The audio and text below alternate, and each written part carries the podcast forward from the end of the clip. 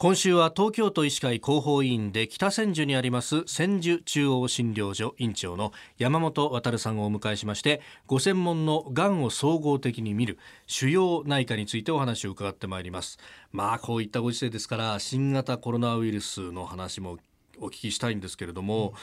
あのがん闘病中の方とかねご家族ががんと戦ってらっしゃる方まあ、先日まで放射線治療を行ってたなど、まあ、がんと関わっている方も多いと思うんですがそういう方々にとってのこの新型コロナウイルスっていうのは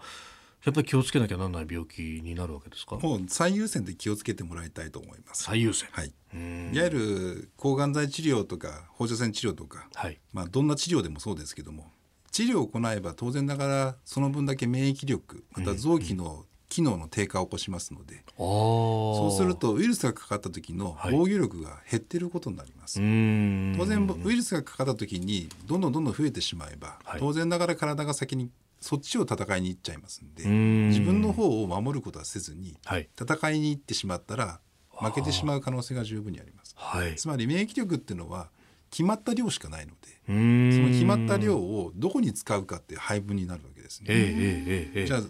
治療で体が負けてる時にそっちに使ってた免疫力を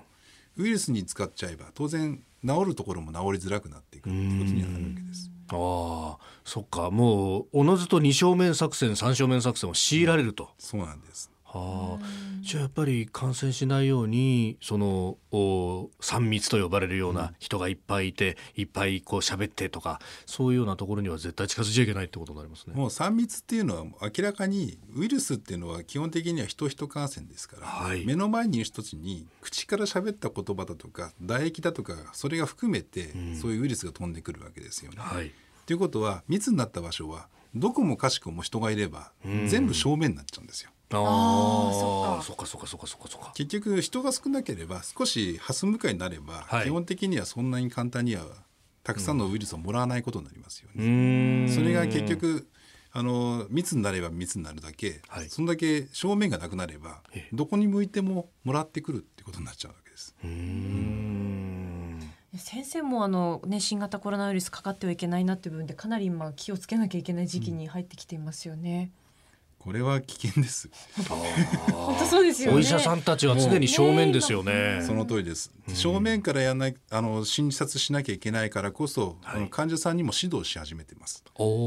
私を見るんじゃなくて、はい、一緒にこっちの方向を向きながら診察しましょうねとか。あ、なるほど。えじゃあ場合によっては横に二人並んで座って診察。その通りです。その通りです。あ、そうなんです、ね、真正面に入った瞬間にやっぱり感染させやすくされちゃうので。基本的にはハス向かいになったり横に向いたりとかっていう形で基本的には診察をなるべくするようにしてもらってます。はあ、そういうこうちょっとした注意でもだいぶこうリスクとしては変わってくる。そうですね。密になるっていうことはそういうことで、その三密って言われる密閉空間だとか、そういう密の状態のところっていうのはどこを向いても正面に値しちゃうので、その分もらいやすくなってくるってことになります。なるほど。